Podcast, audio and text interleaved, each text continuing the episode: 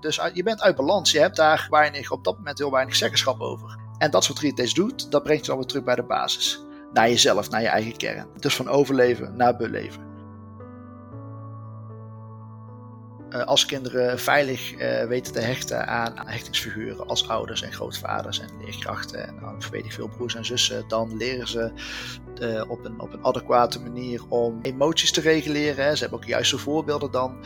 Maar het kan ook zijn dat je in je jeugd op een, op een niet veilige manier hecht, waardoor je dus ook niet adequate uh, koopstrategieën en emotieregulerende vaardigheden leert, die ervoor zorgen op den duur dat je emotionele, belasting opbouwt waar je in je latere leven uh, last van houdt. Een burn-out en nu? Ben je helemaal opgebrand en denk je hoe nu verder? Dan is dit jouw podcast. Welkom bij de podcast Een Burn-out en Nu, waarin ik, Anne Lindenkamp, in gesprek ga met mensen die net als ik een burn-out hebben gehad met de vraag hoe was die periode nou voor jou? En ik deel mijn zoektocht naar verschillende coaches en therapeuten die jou kunnen helpen om weer uit je burn-out te komen.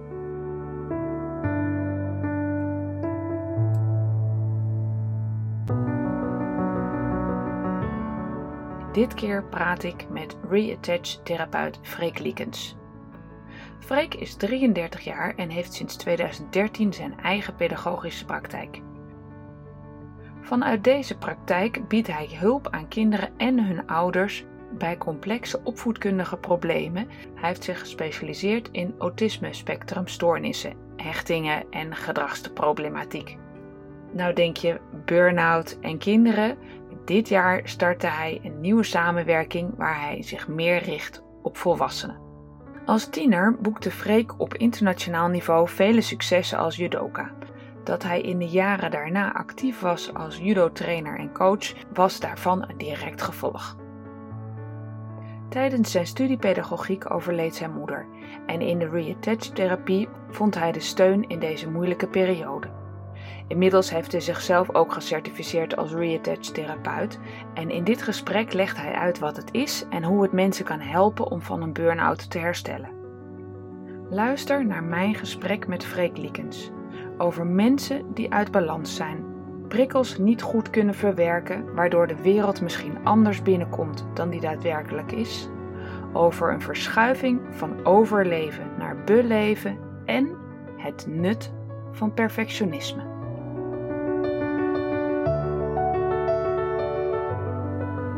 Een nieuwe opname voor de podcast Een Burnout en nu en vandaag met een expert. Um, Freek, welkom in deze podcast.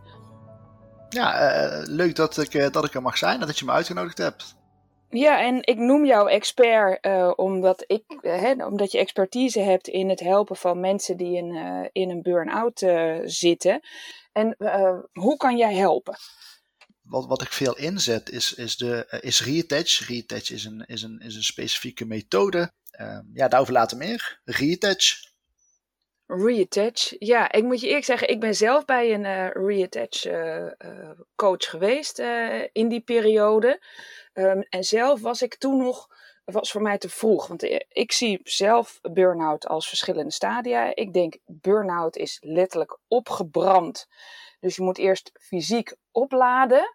Hè, gewoon uh, niet meer alleen maar vechten, vluchten, overlevingsstrategie. Even fysiek opladen en dan ben je klaar voor de volgende stap. En ik had direct al die volgende stappen gezet voordat ik fysiek opgeladen was. Um, uh, herken je dat? Zou, zou ik te vroeg kunnen zijn geweest? Uh, dat denk ik wel. Ik denk dat als je um, aan de gang gaat met een, bepaald traject, en dat, we hebben het nu over maar dat zou bijvoorbeeld ook een andere vorm van uh, therapie of, of methodiek uh, kunnen zijn, dat er een aantal basisvoorwaarden moeten zijn. En een van die basisvoorwaarden zou wat mij betreft ook zijn dat je daar fysiek in ieder geval toe in staat bent om daar één heen te gaan, om twee um, instructies, opdrachten te volgen en drie, om daarmee aan de slag te kunnen, zonder dat het je weer helemaal terugwerpt in je ziekteproces, zeg maar. Stel, uh, uh, ik denk van nou, reattach, Freek lijkt mij echt super fijn. Uh, dan neem ik contact met jou op en uh, dan Test jij dat ook even of hoe gaat dat? Er is voorafgaand aan de start van, een, van ieder traject is er een, is er een intakegesprek waarin dat inderdaad na wordt gegaan. Dus dat wordt heel zorgvuldig wel gedaan. Heerlijk, zo'n intakegesprek. Vind ik altijd zo fijn dat mensen, hè, dat je gewoon het gevoel krijgt nou, wij connecten. Want is dat voor jou belangrijk met deze reattach uh, therapie? Dat er een connectie is tussen jou en, uh, en mij als cliënt?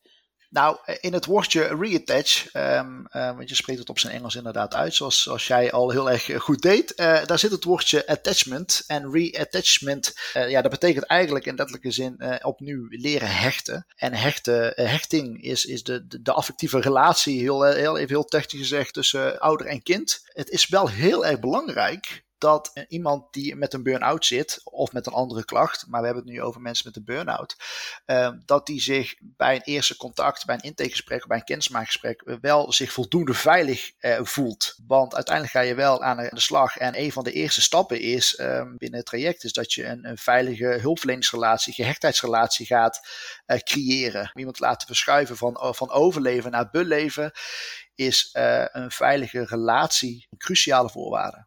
Dus uh, moet er sprake zijn van een wederzijds klik. Ik vind het al prettig, uh, maar er moet vooral sprake zijn van ja, vertrouwen. Wederzijds vertrouwen, maar vooral het vertrouwen ook uh, van de persoon die voor Retouch komt in de therapeut die voor hem of haar zit. Dus, vertrouwen is de basis, zeg je. En ook respect over en weer neem ik aan. En um, hè, dus dan kom ik bij jou een eerste keer. Want ik neem aan dat het fysiek is, toch? Niet online. Ik moet echt bij, we zijn echt samen in één kamer. Ja, ja dat is correct. Dat klopt. En dan uh, kom ik bij jou en gaan we dan, gaan we dan uh, praten. Want ik ga me dus uh, soort van reattachen met mezelf die ik kwijt ben. Nou sla ik daar helemaal op aan, want een burn-out heb ik wel echt het gevoel dat je heel erg in je hoofd leeft en, en een beetje kwijt bent wie je als mens misschien bent. Hè. Ik, ik leefde in ieder geval toen mijn burn-out had heel erg voor. Ik moet nog dit en ik moet nog dat. En ik wil nog dit doen en nog dat doen. En uh, dus ik was een beetje kwijt waar ik alweer voor op deze aardbol stond. Mm-hmm. En, uh, en jij reattach dan met, met gewoon je eigen persoon, je echte ik weer. En hoe gaan we dat die eerste keer doen? Ik kom bij jou en dan? Nou, e-, even wat ik zojuist ook al aangaf. er is dus wel een voortraject met een kennismaking slash intake. en als uh, dan alle lichten op groen zijn en uh, beide partijen gaan akkoord, dan starten we. En wat ik net ook aangaf, je begint met het, het, het, het creëren van een veilige band. Uh, dat is voorwaarde, daar start ook elke keer mee. Dat is ook de basis van heel de, heel de methodiek. En dus dat is gewoon praten. We, we, hè, jij stelt vragen, ik geef antwoord. we gaan een... Nou nee, nou niet eens zozeer. Dat, dat kan een, een small social talk zijn. Maar je gaat al snel aan de gang. Je hebt gelijk het is een, fysiek iets. Ik vond het heel erg mooi wat je zojuist zei. Laten we heel even een kleine, kleine cijfer nemen. En dan kom ik zo meteen concreet terug op het beantwoorden van jouw vraag.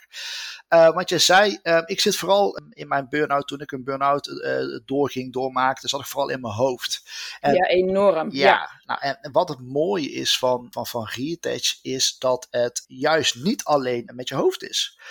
dus er wordt eigenlijk zo min mogelijk gepraat. Dat er is ruimte voor, maar de methodiek is vooral uh, doorleven, beleven, het uh, ondergaan. Dus ja, dat vind ik heel erg mooi. En ik vind de visie erachter, de gedachte achter heel erg mooi. Kijk, uh, als kind uh, word je geboren en doe je alles op, op basis van gevoel, want je hebt nog geen taal, je hebt nog geen bewustzijnsontwikkeling. Dat komt allemaal uh, gedurende de, de, eerste vier, vijf jaar. En vervolgens leer je taal en leer je betekenisverlening en leer je de wereld ook construeren aan de hand van taal. Um, alleen, en, en dan worden we volwassenen en dan, dan lijken we af en toe, zeker mensen die in een burn-out zitten, die lijken hun, hun gevoel met, met een ik, met een emotionele beleving, lijken ze meer of meer kwijt te zijn. Dat is wat wat, jij zojuist ook beschreef, dat je heel erg veel in je hoofd ging zitten. Dus de interventie zou dan eigenlijk ook niet moeten gericht moeten zijn op het hoofd, want iemand zit al in zijn hoofd. Het is eigenlijk de bedoeling om van dat overleven, die overleefstand, iemand weer laten te beleven. Van ik mag er zijn, ik ben goed genoeg. En dat je niet continu overspoeld raakt door, die, ja, door je, je gedachten en et cetera, et cetera. Zodat je eigenlijk de regie terugkrijgt over je eigen leven. En dat, van, dat is wat ik heel erg mooi vind aan Retouch. En ja, hoe ziet dan zo'n sessie eruit? Fysiek contact is heel belangrijk. En eh, tijdens de sessie maken we fysiek contact met de handen. Uh, dus jij komt binnen, je gaat tegenover mij zitten en ik vraag je om je hand op tafel te leggen. En als je het prettig vindt om je ogen te sluiten. En vervolgens gaan we ritmische uh, prikkels geven op je handen. Dus ik trommel, dat is wat mensen uh, daar vaak mee associëren. Ik trommel op je handen, licht ritmisch. En dat heeft als doel, dat is eigenlijk gebaseerd op het troostgedrag van ouders. als een kindje verdrietig is, dan neemt een ouder het kindje, ja, tilt het op en geeft het geruststellende klopjes op het rugje. Zodat het kindje minder verdrietig raakt of in ieder geval dat de emotie gereguleerd wordt. nou is het heel erg gek om met een volwassene op je schoot te gaan zitten en, en, en, hetzelfde te doen. Uh, dat, is, dat is sociaal niet echt geaccepteerd. Um, ook, niet, ook niet prettig voor jou, Nee, dat, dat, is ook heel hard werken, inderdaad. En, ja. ja, nou ben ik best wel groot en sterk, maar eh, het is gewoon heel zwaar. Um, dus is die, die uh, simulatie van het troostgedrag, dat, uh, of dat is vertaald naar het ritmisch trommelen op de handen. En dan komt er een stof, stofje vrij in de hersenen, oxytocine. En dat is ja, geruststellend, dat is stressverlagend. En dat is ook echt wel, dus daar zit wel een, een, een idee achter. Dus dat is eigenlijk de start. En dan gaan we iemand vooral gewoon laten ervaren, er gewoon en laten zijn. En vervolgens, uh, en dat is dan het technische verhaal, uh, vervolgens gaan we door sneller of wat harder te tikken, te trommelen om de handen, kunnen we iemands alertheidsniveau, concentratieniveau, daar kunnen we mee spelen, die kunnen we verlagen, die kunnen we ook verhogen, dus dat dingen wat spannender worden. En daarna gaan we aan de gang met het, het verdere proces. En wat we eigenlijk willen, is dat we zo mensen stimuleren om hun, de, de prikkels via alle zintuigen, zoveel mogelijk zintuigen, tegelijkertijd te laten verwerken. Dus we trommelen op de handen, dat fysiek contact. We geven verbale opdrachten, we roepen beelden op. We gaan ook aan de gang met herinneringen die dat soort ervaringen weer op kunnen halen. Dus wat we eigenlijk willen, zoals een jong kind dat ook leert, uh, we willen dat iemand, uh, we stimuleren die, die, die prikkels via de zintuigen en dat mensen die zoveel mogelijk tegelijkertijd gaan verwerken. En dat is de basis van de informatieverwerking. Nou, waarom is dat nou belangrijk? Omdat mensen met een burn-out, uh, zoals jij eigenlijk ook al zei, uh, ja, exhausted zijn, uitgeput zijn, uh, op zijn. ze zijn uit balans. En omdat ze uit balans zijn, wat je dan eigenlijk ziet, is dat die informatieverwerking ook uit balans is, waardoor eigenlijk prikkels niet meer gelijktijdig via, de, via alle zintuigen verwerkt wordt. En dat heeft tot resultaat dat informatie wordt buitengesloten. En dat heeft dan uh, dat heeft weer tot gevolg dat uh, de waarneming en de beleving van de persoon van de werkelijkheid ook verandert dat leidt dan weer tot gedragsveranderingen. Want iemand gaat handelen naar een beeld. Uh, zie het als een roze bril die je opzet. als je alles roze ziet, dan heb je een andere beleving. Eh, een andere waarneming, ook een andere beleving van de werkelijkheid. Um, dus daar kun je dat een klein beetje mee vergelijken. En retouch is procesgericht, dus niet inhoudsgericht. Hè? Dus we hoeven niet te praten over wat je beleeft, over wat je ziet, uh, maar is procesgericht en uh, het richt zich op het, optimaliseren van het verwerken van uh, allerlei soorten prikkels. Ja, en ik hoor je net zeggen van ja, het is een soort van bepaalde bril die je op een gegeven moment uh, op hebt als je overlevingsstrategie, een soort van bril. En uh, volgens mij werkt het fysiek in je brein ook zo. Als je helemaal bent opgebrand, dan heb je natuurlijk heel veel cortisol in je lijf, hè, dat stresshormoon. En um, dan ga je puur op overleefstand. En dan is het helemaal niet belangrijk dat je goed kan nadenken. Dan moet je gewoon kunnen vechten of vluchten, punt. Dus hè, dat je, precies wat jij zegt, dat je dan niet meer dingen goed kan opslaan of het niet meer kan weer interpreteren als waarheid. Um, stel, ik zit bij jou hè, en, uh, en wij gaan reattachen en ik zit natuurlijk ontzettend in mijn hoofd. En precies wat jij zegt, die roze bril maakt mij ook heel sceptisch. Um, hè, uh, al dat gevoel, daar snap ik allemaal niks van, daar heb ik ook helemaal geen tijd voor. Ik ben ontzettend uh, sceptisch. Misschien heb ik zelfs al een beetje aversie tegen allemaal zweverige toestand, want ik wil gewoon nu geholpen worden. Dus iemand die met zoveel.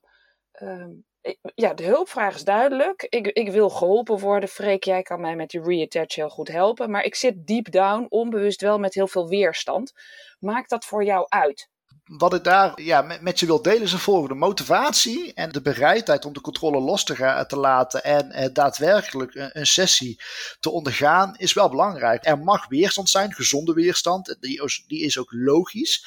En die kan ik ook verklaren, daar kunnen we ook begrip voor hebben. Maar eh, ik denk wel dat de, de, grens zit op, is iemand daadwerkelijk gemotiveerd en voelt, ervaart iemand voldoende veiligheid om zich in ieder geval over te kunnen geven op dat moment. Uh, pak een beetje een uur aan, aan de therapeut. Het is wel zo, um, je natuurlijk meteen aan de gang gaat met het, het, het opbouwen van uh, die veilige gehechtheidsrelatie en met het toedienen van prikkels die, die fysieke prikkels, waardoor dus eigenlijk het geruststellingsproces meteen begint. Dus mensen ervaren vrijwel direct in de eerste paar minuten vaak een, een verlichting. Oh, dit is fijn. Ik, ik, hè, ik bedoel, iemand ziet mij, iemand, hè, het troostend gevoel. Dus uh, als dat goed is en je doet het goed afgestemd als zijnde therapeut met de persoon die tegenover je zit, dan heb je vaak iemand al meteen mee in het proces. Dus als iemand echt wil en iemand is bereid en je doet het in, in, in aanvang goed, dan heb je wel iemand meteen mee in het proces en dan ja, is de uitkomst heel vaak heel positief.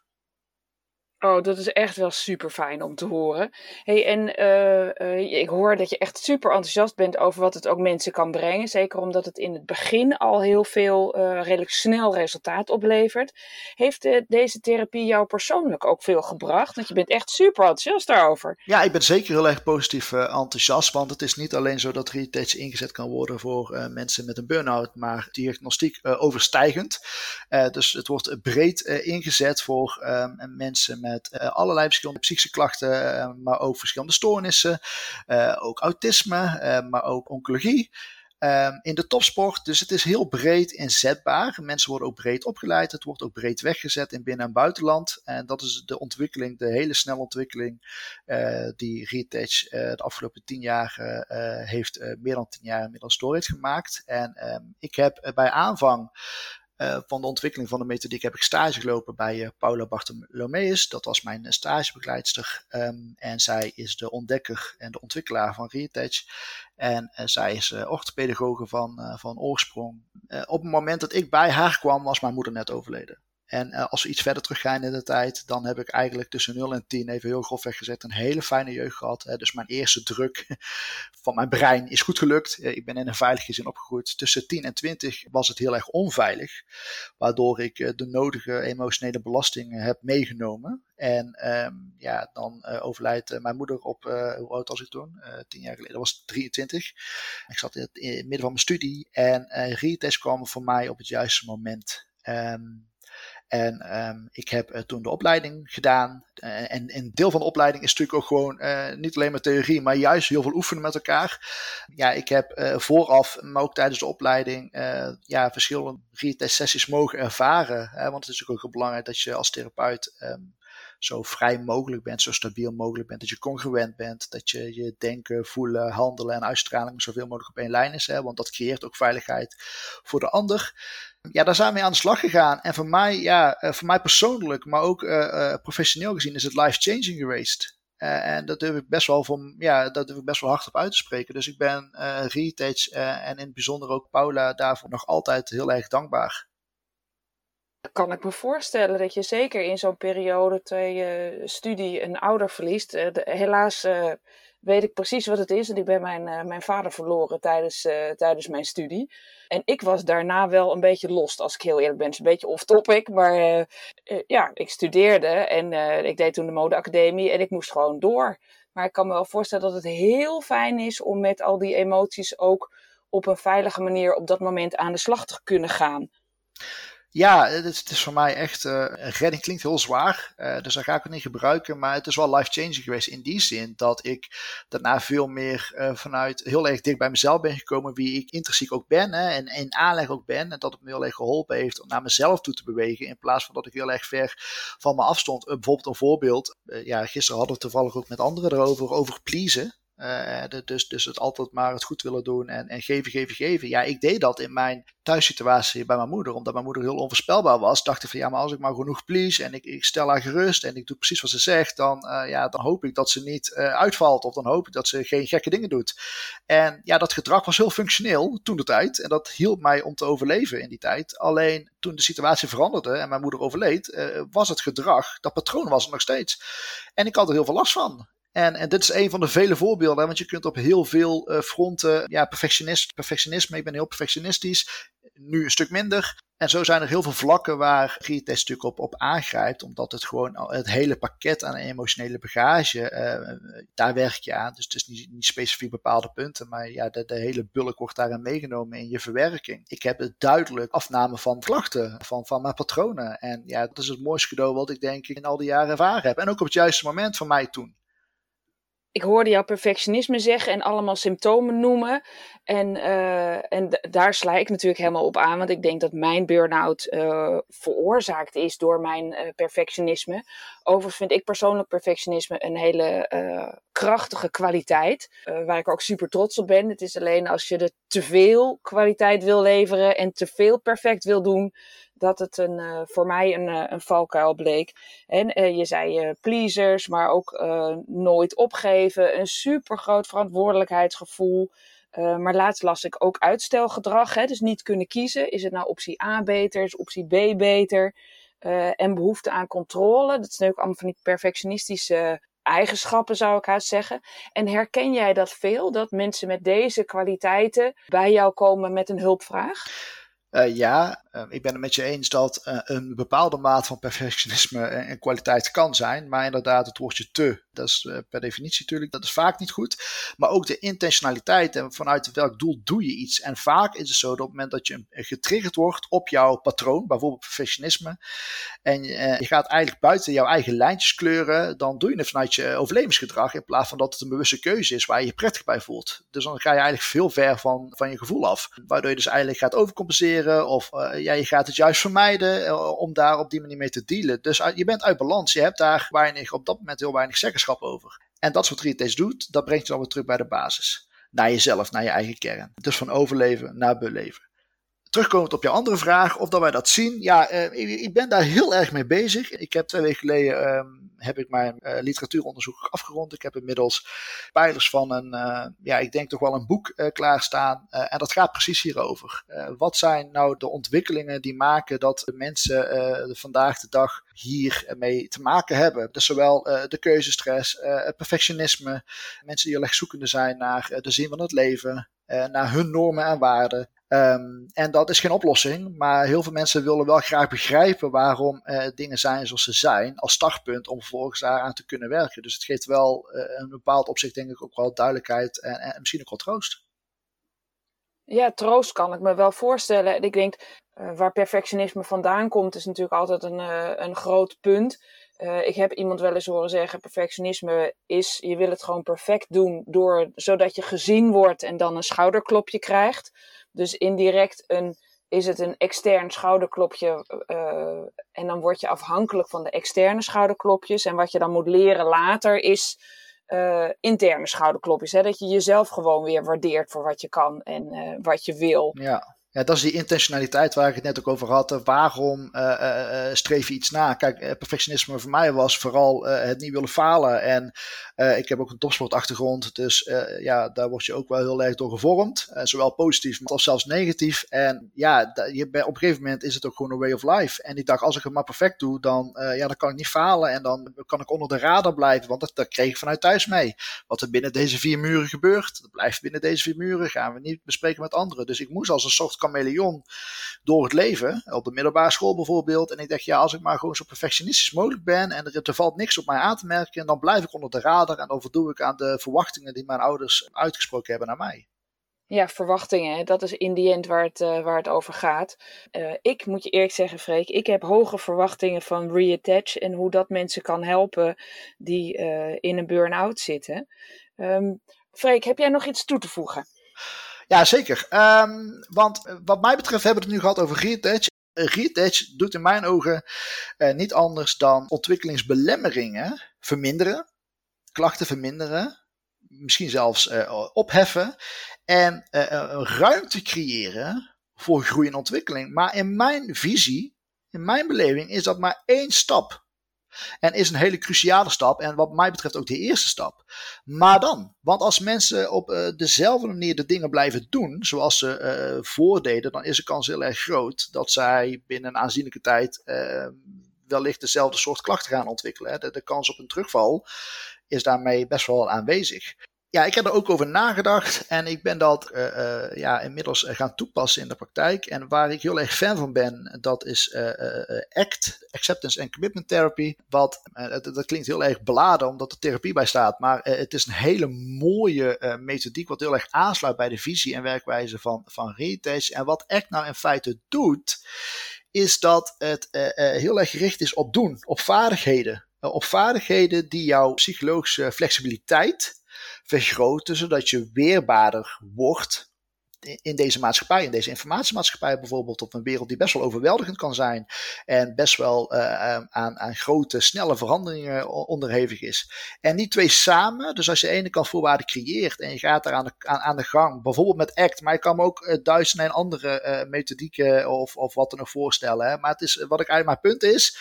dat op het moment dat je voorwaarden uh, creëert voor groei, dus je creëert ontwikkelingskansen, dan uh, het hebben van kansen is een startpunt en geen eindpunt voor mij die ontwikkelingskansen zouden ook nog benut moeten worden door een aanvullende therapie. Mijn voorkeur heeft dan vooral een lichaamsgerichte therapie, waarbij je dus niet uh, alleen maar met je hoofd bezig bent, maar ja, ideaal gezien met je hele lichaam. Maar dan is doen. Hè, verandering kun je bewerkstelligen in mijn ogen door vooral door te doen. Dus dat is iets wat ik wel mensen uh, mee zou willen geven die geïnteresseerd zijn in reattach.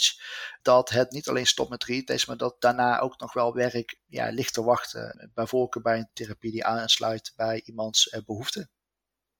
Ja, ben ik helemaal met je eens. En ik denk ook dat er een traject met een uh, psycholoog of een goede coach uh, uh, heel veel interessante dingen naar boven kan brengen die je inderdaad verder helpen. En ik, ik sta helemaal achter wat je zegt. Je moet ook gewoon doen. Hè. Mijn traject is ook gewoon tot rust komen, fysiek opladen. Dat moet je ook gewoon doen en een veranderingsproces inzetten. Ja, helemaal mee eens. Sluit ik me bij aan. Ja, hey, en een, een behandelperiode van de reattach, hè, voordat je echt naar de, dan ben je dus weer gewoon reattached met jezelf. Um, is het doel, hoeveel sessies heb je ongeveer nodig? Um, gemiddeld en, en het gemiddelde, eh, eh, dat is eigenlijk bijna altijd zo, dus vijf. En dat is verspreid over drie maanden. En verloopt dus 1, 2, 4 en 6. En dat maakt dan een periode van, uh, van drie maanden. En de reden waarom de tussenliggende periode steeds groter wordt, is omdat het ook een, ja, je wil iemand ook bekrachtigen en uiteindelijk ook los kunnen laten. Dus dat is ook het, dat hoort ook bij een gezond hechtingsproces en eigenlijk ook het, het onthechtingsproces. Dus je wil iemand zijn kracht zetten. En um, ja, het is een sneeuwbaleffect. Dus eigenlijk bij sessie 1 wordt iets in gang gezet. En dat, uh, dat gaat ook nog na die vijf sessies door. Dus um, ja, we zien dat uh, mensen eigenlijk nog uh, heel lang, zelfs jaren na het afronden van een retest traject, nog hele mooie persoonlijke groei doormaken. Ja, mooi. En stel er is iemand die denkt, nou die Freek, dat vind ik echt zo fijn om, uh, daar zou ik graag geholpen door worden. Hoe uh, kunnen ze jou bereiken? Nou, uh, samen met mijn compagnon Ben Kuipers ehm, zijn wij begin dit jaar gestart met, met onze ondernemer. Wij werken al heel lang samen. Ja, ik de Retouch zelf al, al jarenlang in vanuit mijn pedagogische praktijk. Maar sinds kort dus zijn we gestart met, met onze nieuwe onderneming life coaching, Conscio Life Coaching ja, uh, onze site bezoeken. We zijn ook op social media actief, eh, LinkedIn, Instagram, Facebook. En uh, als ze daar een berichtje achterlaten of een mailtje sturen, um, bijvoorbeeld naar freek.concio-coaching.nl, ehm, dan komt dat wel bij mij terecht en dan ja, neem ik contact met je op conciocoaching.nl, dat gaat het worden. En uiteraard zet ik in mijn show notes ook gewoon een referentie naar jullie website, zodat mensen contact op kunnen nemen. Freek, mag ik je hartelijk danken voor, uh, voor dit fantastisch boeiende gesprek over reattachment en hoe jij mensen kan helpen uit een burn-out. ja, graag gedaan. En jij heel erg bedankt voor dit platform. Ja, we delen de gezamenlijke visie, maar ook de behoefte om ja, mensen met, een, met die, die, die klem zitten, bijvoorbeeld vanwege een burn-out, om die te informeren en handvaten toe te reiken, keuzes te geven om hopelijk snel weer lekker in de vel te zitten. En dat heb ik alles heel erg prettig gevaren. Dus ik heb hier heel graag aan meegewerkt. Nou, super fijn. En inderdaad, mensen die weer dat ze zich weer fijn voelen met zichzelf, dat is inderdaad het doel. Dankjewel.